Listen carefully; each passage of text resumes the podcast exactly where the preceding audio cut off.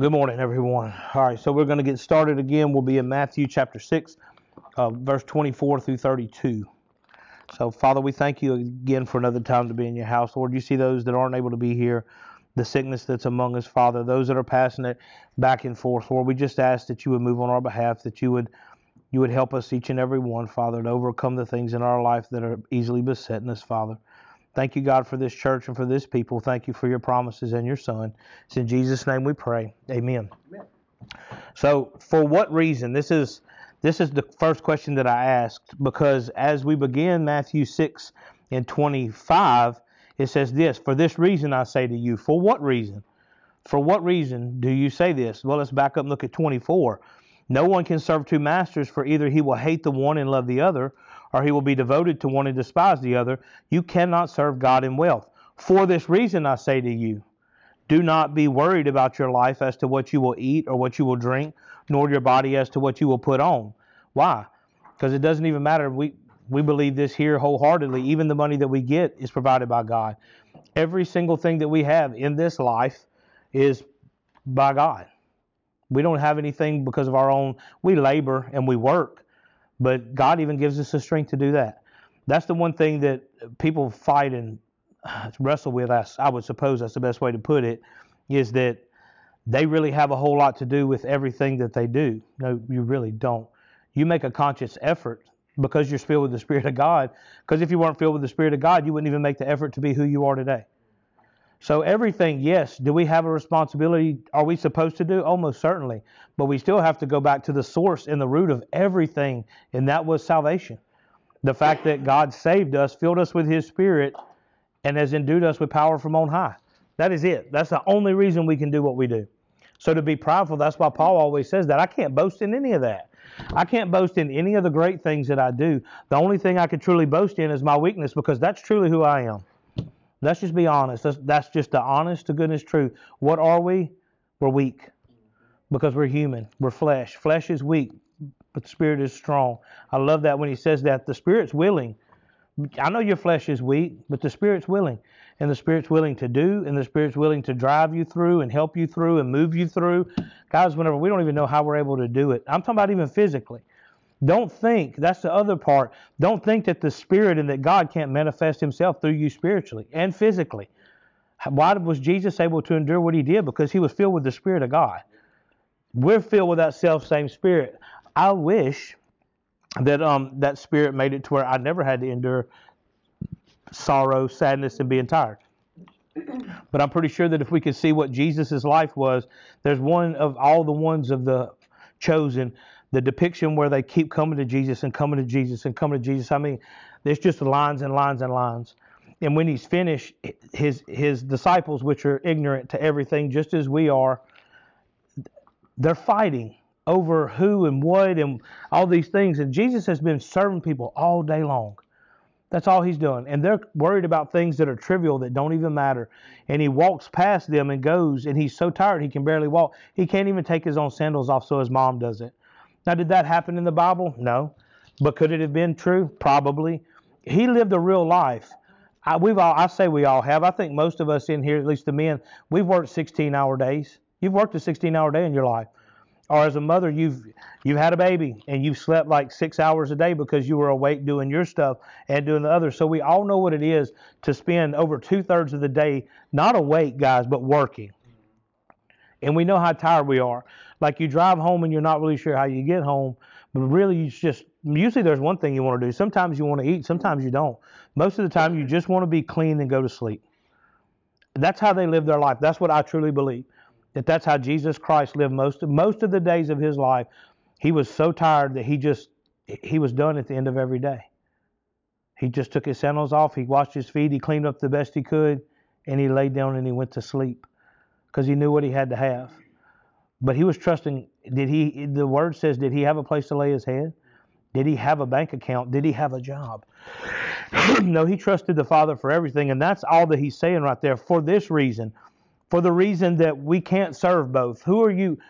Are you are you living in fear because you're worried about the money situation and the stock market and all that? We have zero control over that. Let's be honest. We have no control over anything. God has control of everything and we just have to ride this out. And that sounds terrible, but what do you think it means to persevere?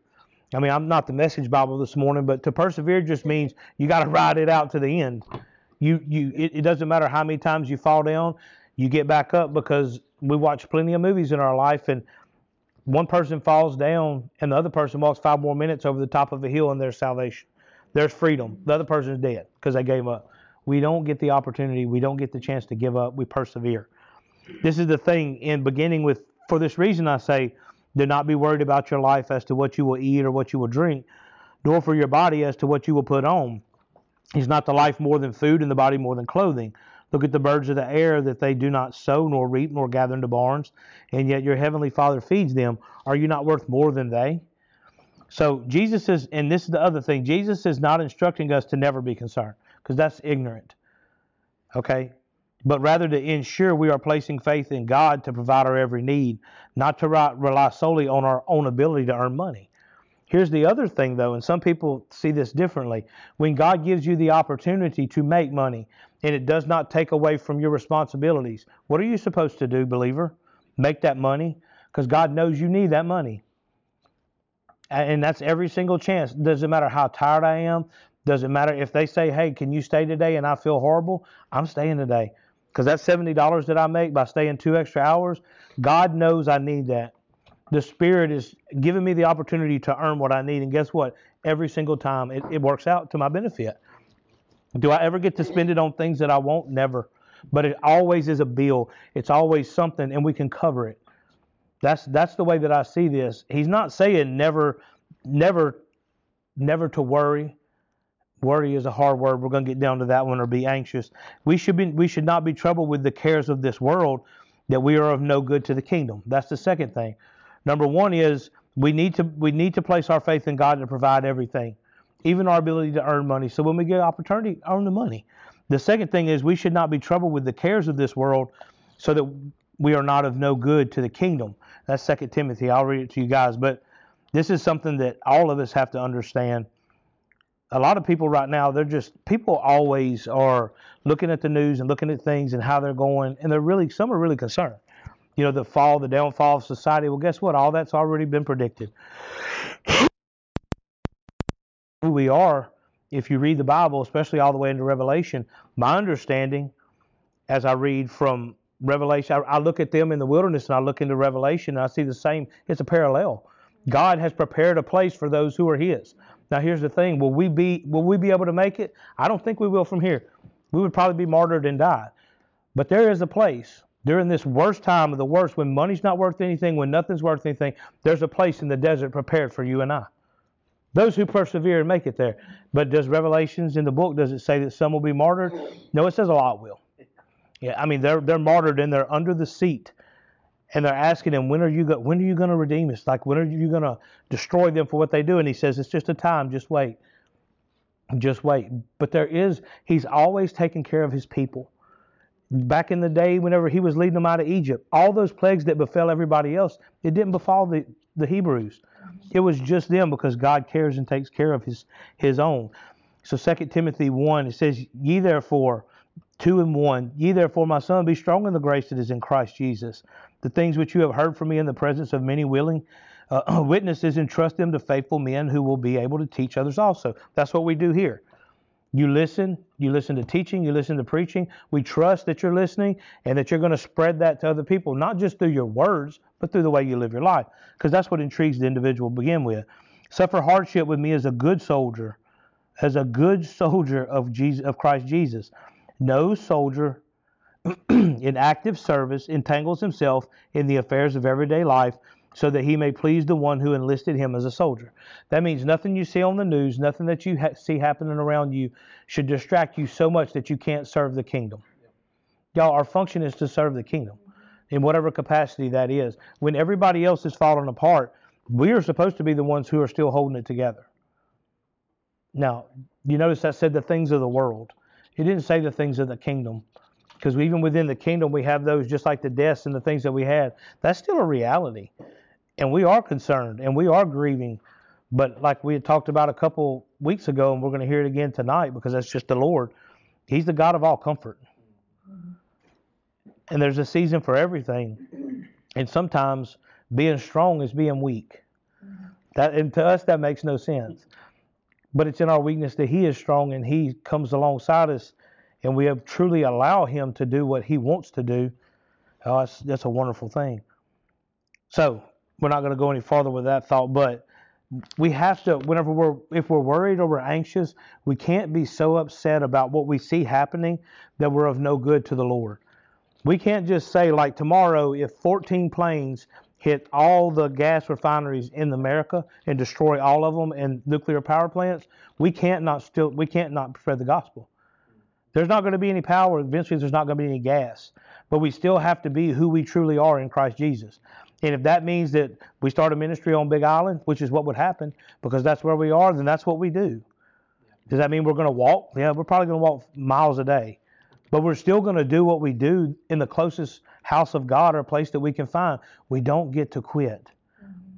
We don't just get to stop. We have to be of good for the kingdom. That's what we were created for, was to glorify God forever.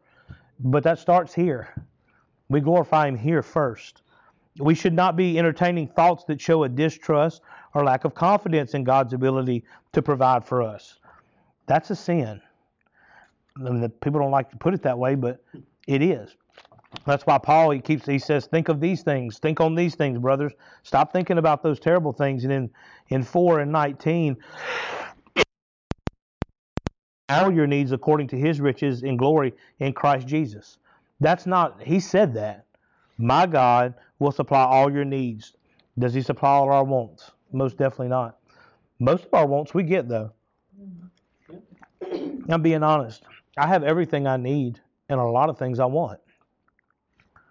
That's I, we don't need to distrust God or believe that He can't move on our behalf because things look bad. We don't get that's not that's not faith. That's the opposite of faith. In 2 Corinthians 9 and 8, along the same lines. These are just verses that, that coincide with what he's trying to get across.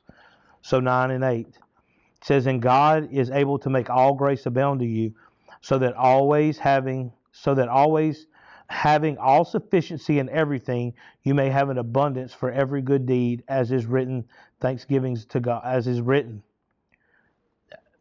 That's pretty straightforward too. And God is able to make all grace abound to you, so that that always having all sufficiency in everything, that means everything. We will always have something to eat. We will always have something. And guess what? If we don't, then God's grace will cover that. That's what he's trying to say. Regardless of the situation that I find myself in, if it's not physical, earthly goods, if it's not the means of being fed, God will feed me somehow. I love what he did with the prophet. The prophet gets all in the mully grubs, as pastor says, and he goes and lays under a juniper tree and literally asks to die. But that's not the God that we serve. He loves his people. So instead, what he does is he sends ravens to go bring him food. And he wakes, and an angel wakes him up and says, Eat and drink. And he does. And then the angel wakes him up again and says, You got a long time. He didn't eat for another 40 days and 40 nights after that, but that one meal sustained him that whole time. That's what God does. That's what God does. And look, it's easy to sit here and teach this because I've spent over a week wrestling with it. But when you're right in the middle of it, this is not a re- this is not a reality unless you've made it one. I like that in the military. They whatever word they might want to use whenever someone says duck, you don't have, if you ask why, you're dead. I mean that's a reality. This is supposed to when they talk about soldiers and athletes and things, we are supposed to react to whatever we see according to the word of God. So for every action that comes against us, there has to be an equal and opposite reaction, just like in physical science. So whenever something happens, I should have the knowledge of the truth and what I should do next so that I just react. I don't have to sit and postulate. I don't have to try and figure it out. I just know what to do. I know the next move. Nine times out of ten, the next move is just to humble myself before the Lord and ask Him for His help and say, Father, now what? You know, that's what we're called to do. We're not, we're not called to show distrust and a lack of confidence in Him. And we repent for that every day, at least I do. And I don't know where I failed Him, but I know I have. Even, you know, I know the places I fail God every day, but I know I failed Him a whole lot more than that. Because I can never live out His Word the way that I'm supposed to. It's an impossibility. So to be anxious in this, when it says in the very beginning that not to be anxious, drawn in the opposite directions, to go to pieces because of the pull of sinful worry, just to lose it. And then to be divided between or distracted from what? From God. So if, if whatever I'm going through has divided me and distracted me from my purpose in life, I've gone too far. Up until that point, guys, you should be anxious every day. You really should be concerned. That's the one thing people read this and they're like, well, we should never. No, you should be concerned about the lost and dying around you. You should be concerned about your loved ones that aren't saved. You should be concerned about the things that are going on in the world. Why? Just like the war that's happening overseas, because the Word of God literally says that. Pray for Israel. Pray for peace.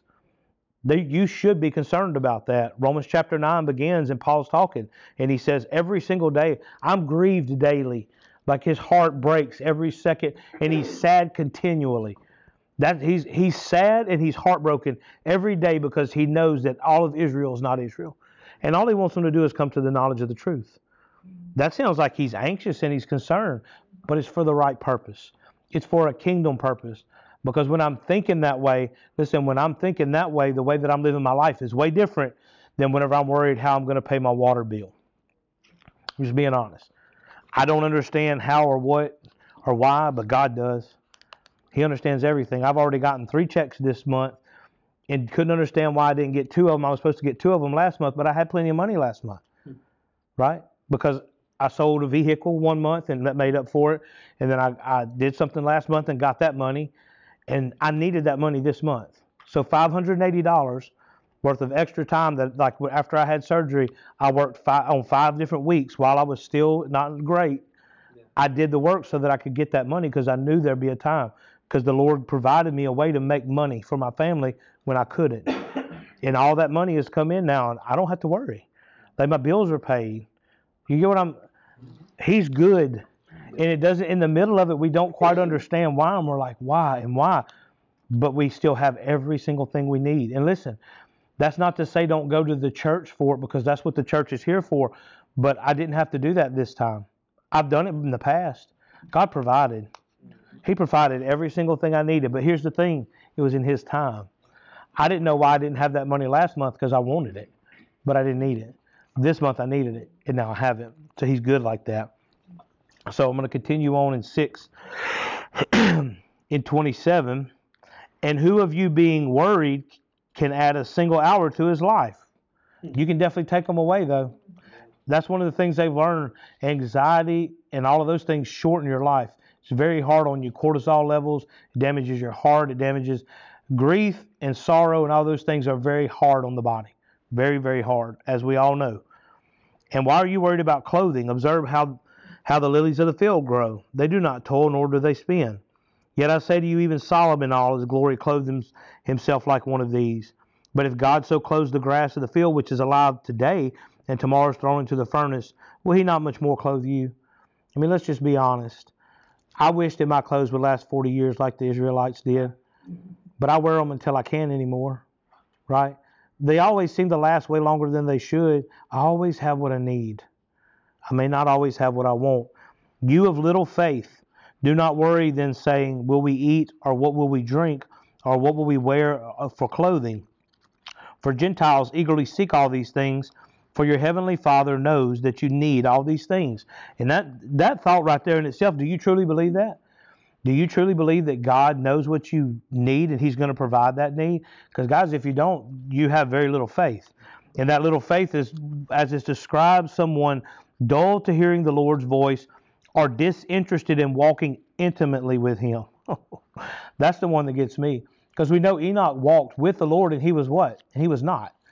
That dude didn't he didn't worry about anything. He didn't want for anything. He just walked with the Lord. And then one day he was taken up. But he didn't worry about it. He walked close with God. He had a relationship with God. So if a lot of this dull to hearing Lord's voice, you are suppressing the truth. Let's just go back to Romans. That's what it truly is. You know the truth and you suppress it because it's easier to be upset and to stay. It, listen to me, this is true. It's easier to stay mad and depressed and sad than it is the other way around, mm-hmm. which is crazy because another thing about science it takes more muscles to frown than it does to smile. But yet, that's how life is. I'm just being honest because we are, our, our, like if you hard reset this phone or whenever you had to reset things, the factory standard, okay, our factory setting is a sinner. Our factory, our factory setting, when you, if we were to be rebooted, is is a child of hell. And what is that person? Miserable every moment. You get what I'm saying? Like that's the difference between us and them. He never said you couldn't be concerned for the right reason, and you should. Some things should concern us a lot when people are in danger, but we but we can't have so little faith that we're not interested in what His Word truly says. Because I'm telling y'all, that's a lot of people's problem. Mm-hmm. They they say, "Well, I believe, I have faith," but they really don't, and you can see it in their life. They don't truly have faith, and that's a scary thing because is it, it's not by your is it by your faith that you were saved? I know we, we get into a whole other thing here, but but faith without works is dead. So that's like I say, that's a whole other thing. But this is a thought to go along with the end of it. God has given us our lives and our bodies. We did not think ourselves into existence. We didn't we did not create ourselves. Okay? God created this. Why should we, while utilizing everything made through his son, you do understand that's Colossians 1 15 through 20. So before I go any farther, I'm going to read that. And when I say everything, I mean this coffee cup, I mean this delicious coffee I'm drinking. I mean every single thing that we use was made through him, for him, and by him. So starting in 1 and 15 of Colossians, he is the image of the invisible God, the first of all creation. Talking about Jesus Christ. He is the image of the invisible, invisible God. You know what God looked like? Jesus. Because he was the image of the invisible God. For by him, that is Jesus, all things were created, both in heaven and on earth, visible and invisible, whether thrones or dominions or rulers or authorities. All things have been created through him and for him. He is before all things, and in him all things hold together. He is also the head of the body, the church, and he is the beginning, the firstborn from the dead, so that he himself will come to have first place in everything. That, that is who we serve. That's who we're supposed to serve. So whenever we sit here and say, why should we, while utilizing everything made through His Son, everything that He has, treat God irreverently by living as though He cannot provide for that which He created? I mean, I'm just saying that doesn't make sense. Rational, we're just thinking rationally, because when we're upset and when we're mad and when we're sad, we don't think rationally. That's just the truth. We think more emotionally. We think with our emotions instead of our logic. So then I want he have given us the greater salvation through the blood of his son Jesus Christ, will he not supply our needs? And we we think of and food is a need. I'm not saying that food, clothing, shelter, we all have that. But do you understand that you've already received the greatest thing that could ever be received ever? And that's salvation.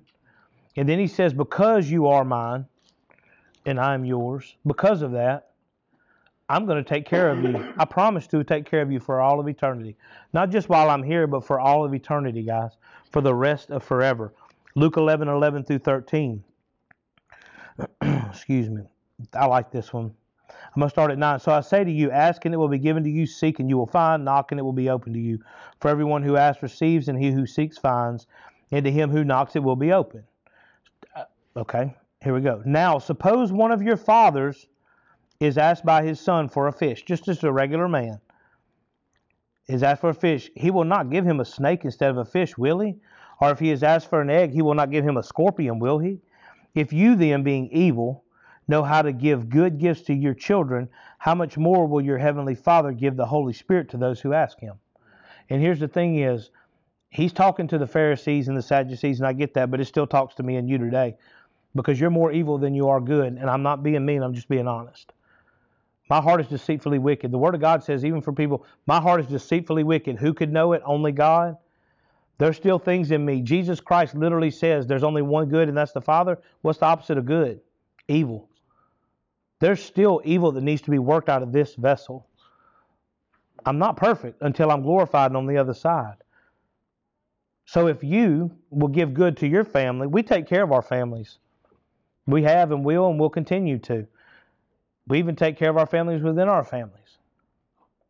Take care of one another. You don't think God won't do the same? And here's the thing is, I have a limited supply of everything I have. God owns it all. I have a limited supply of money, of time, of God's outside of time. Money means nothing to him. I have a limited time amount of strength. God's is limitless. I have a limited amount of time that I can even stay awake to help you or watch something. God never sleeps. I have a limited amount of knowledge. God knows everything. How amazing is that? That's who we serve, and that's who. That's why He's saying, "You of little faith." Why does it describe someone who is disinterested in walking intimately with Him? Because if you truly know God, like you say you know God, you're not going to have little faith. You're going to know that He's going to move on your behalf. You're also going to know that it's okay to be concerned about things. I mean, Paul and Barnabas, when they're down in that dungeon, they were concerned. I mean, they really were. They were concerned about what was going to happen next. The only difference I will say about Paul, Paul got a lot of revelation and a lot of stuff that you and I didn't. Uh, the the Lord has not told me when I'm going to die or uh, how I'm going to die. Paul knew he was going to Rome. it did not matter what happened between the time that they took him from there, how many shipwrecks, how many whatever. Paul, if Paul, and I believe Paul believed God. Paul knew he was not going to die till he got there. Now, did he probably wish a bunch of times? Wait, he actually wrote that. I wish that I could pass on. I wish that I could go, but it's better that I stay here. Mm-hmm. It's better that I be with you. So I will give him that. Paul did know that his expiration wasn't going to happen till he got to a certain time. We don't we don't have that privilege.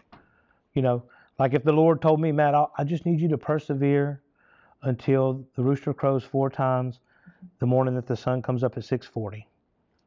I'd start looking at the almanac and find the 6:40. I'd buy four roosters. You get what I'm saying? Like, but that's why he doesn't do that because we would try to control. We would even try to dictate that because we would rather not be here. We would rather be with him. That's that's just because of who we are. So let's look at 2 Peter 1 3 through 4. I'm I'm going to read the last of the last of this again. I'm going to read it again, 25 through 33, I mean 32 again. Then we're going to look at this. For this reason I say to you, do not be worried about your life as to what you will eat or what you will drink, nor for your body as to what you will put on. Is not life more than food and the body more than clothing? And that's the answer is yes. Look at the birds of the air that they do not sow nor reap nor gather in barns, and yet your heavenly Father feeds them. They don't plant anything, they don't reap anything, they get everything from God, just like just like you and I do, whether you want to believe it or not. Are you not worth more than they? Does a bird have an eternal soul? No, you know what makes us worth what we're worth? Eternity. We have a soul. And who of you being worried can add a single hour to his life? And why are you worried about clothing? Observe how the lilies of the field grow. They do not toil, nor do they spin. Yet I say to you that even Solomon in all his glory clothed himself like one of these. Not even he did. But if God so clothes the grass of the field, which is alive today and tomorrow is thrown in the furnace, will he not more much more clothe you? You have little faith. That's a terrible thing. Do not worry then, saying, What will we eat, or what will we drink, or what will we wear for clothing? Why is that? Look who he compares them to. For the Gentiles eagerly seek all these things, for your heavenly Father knows that you need all these things we don't have to worry about it because God already knows. They don't have a belief system. They don't believe that there is a God that runs everything, that's over everything, that's sovereign, that saved you, that created you, and that will sustain you to the end. So they have to worry about those things. We don't. You know, the prophet Elijah, he gets finished and he's under the juniper tree, and the next place he shows up is a widow's house, and they're preparing cakes to die. She's like, we got enough oil and enough flour. Well, I'm going to make one cake, and me and the boy are going to die. They're in a time of drought. It hadn't rained in three and a half years. Three and a half years, and you know why it hasn't rained in three and a half years? Because he's told it not to. Mm-hmm. You know what I'm, like? Like I'm thinking about this that way is he was sad before, but now he's told the sky not to rain, and now people are literally dying because of what he did. And now he happens upon, and he's actually having to physically see what God told him to do manifesting itself but even in the midst of that, yeah, not just on the not just on the unjust. No, no, no. Everybody. Okay. And what do we see though? We see God move on her behalf, His behalf, and the child's behalf. Mm-hmm. That's that's but that's the God that we serve.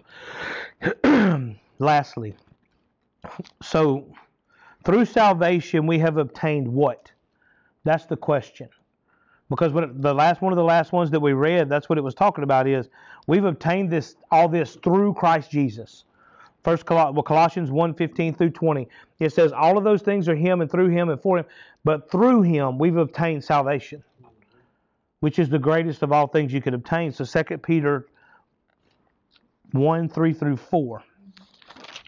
This is Blessed be the God and Father our Lord Jesus Christ, who according to his great mercy has caused us to be born again to a living hope through the resurrection of Jesus Christ from the dead.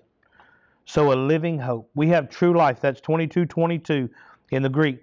Life, real and genuine, spiritual and eternal. It's real life. Because I know this is a crazy thing, and Brother Scott and I were talking about that. Whenever these prophets saw these angels, that they saw so many things, and you see the depictions of them as they draw them out. They're scary. That's reality. God is real. The the spirit realm is reality. What's real is what will last. None of this is really real. And uh, that sounds sounds like I'm crazy, but this is the truth. Only what's real is what will last. Because you go to Corinthians 13 and he talks about all these things and he says, but there's only three things that'll last. Right? And those things are the things that are real. All the rest of this is just it's just something we have to pass through. We're just passing through. But if you make this more real than that, then this is the only reality you'll ever have. My reality is in heaven. This is I'm passing through. I have to pass through here. God said I had to. But he gave me he gave me a way to do this through him. He says, a living hope through the resurrection of Jesus Christ from the dead, to obtain an inheritance which is imperishable and undefiled and will not fade away reserved in heaven for you who are protected by the power of God through faith for a salvation ready to be revealed in the last time. Really? Okay. In this you greatly rejoice, even though now, for a little while, if necessary, you have been distressed by various trials, so that the proof of your faith, being more precious than gold, which is perishable, even though tested by fire, may be found to result in praise and glory and honor at the revelation of Jesus Christ. Think about that. Look at what we have. We have everything. Everything's been given to us. We don't have to worry about things. We don't have to think about things. That's First Peter. Look at Second Peter. Turn to Second Peter 1, 3 through 4. Now think about what he just said in First Peter. You can write that one in because I didn't have that one in there. But go to Second Peter and let's look at it. Now remember what he just said. Now he's doubling down, is what I'm getting at. He's doubling down again. So in 3, I'm going to start from one. Simon Peter, a bondservant, which is a slave and apostle of Jesus Christ, to those who have received a faith of the same kind of ours, by the righteousness of God and our Savior Jesus Christ, grace and peace be multiplied to you in the knowledge of God and of Jesus our Lord, seeing that his divine power has granted to us everything pertaining to life and godliness. Life, real and genuine, spiritual and eternal. Godliness, reverence and respect owed to God. Okay, so we've been given all that through the true knowledge of Him who called us by His own glory and excellence. The true knowledge, what is that?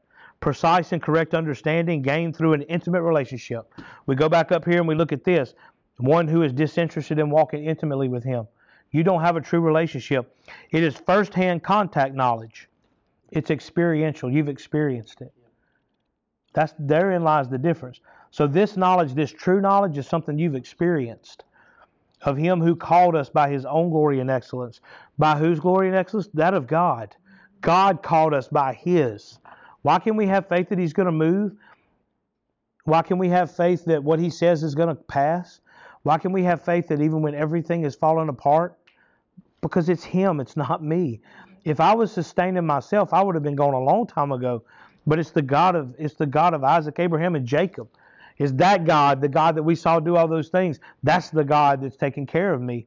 And then finally, in four, for by these he has granted to us his precious and magnificent promises, so that by them you may become partakers of the divine nature, having escaped the corruption that is in the world by lust.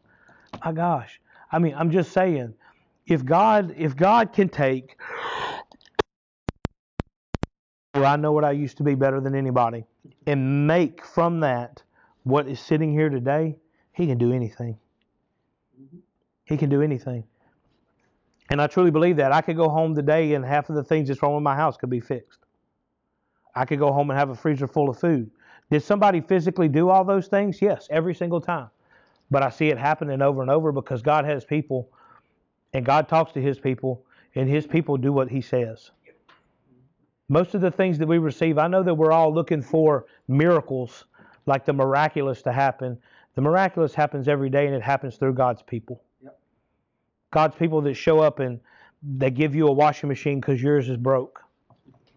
That doesn't seem like a big deal. No, that is a miracle because a normal person doesn't give another person a washing machine for free. I'm being honest. Mm-hmm. You know, the things that we do for one another on the daily, the the prayers that we pray for each other, the things we endure for our families, the things that we do, those are there's there's little miracles every day.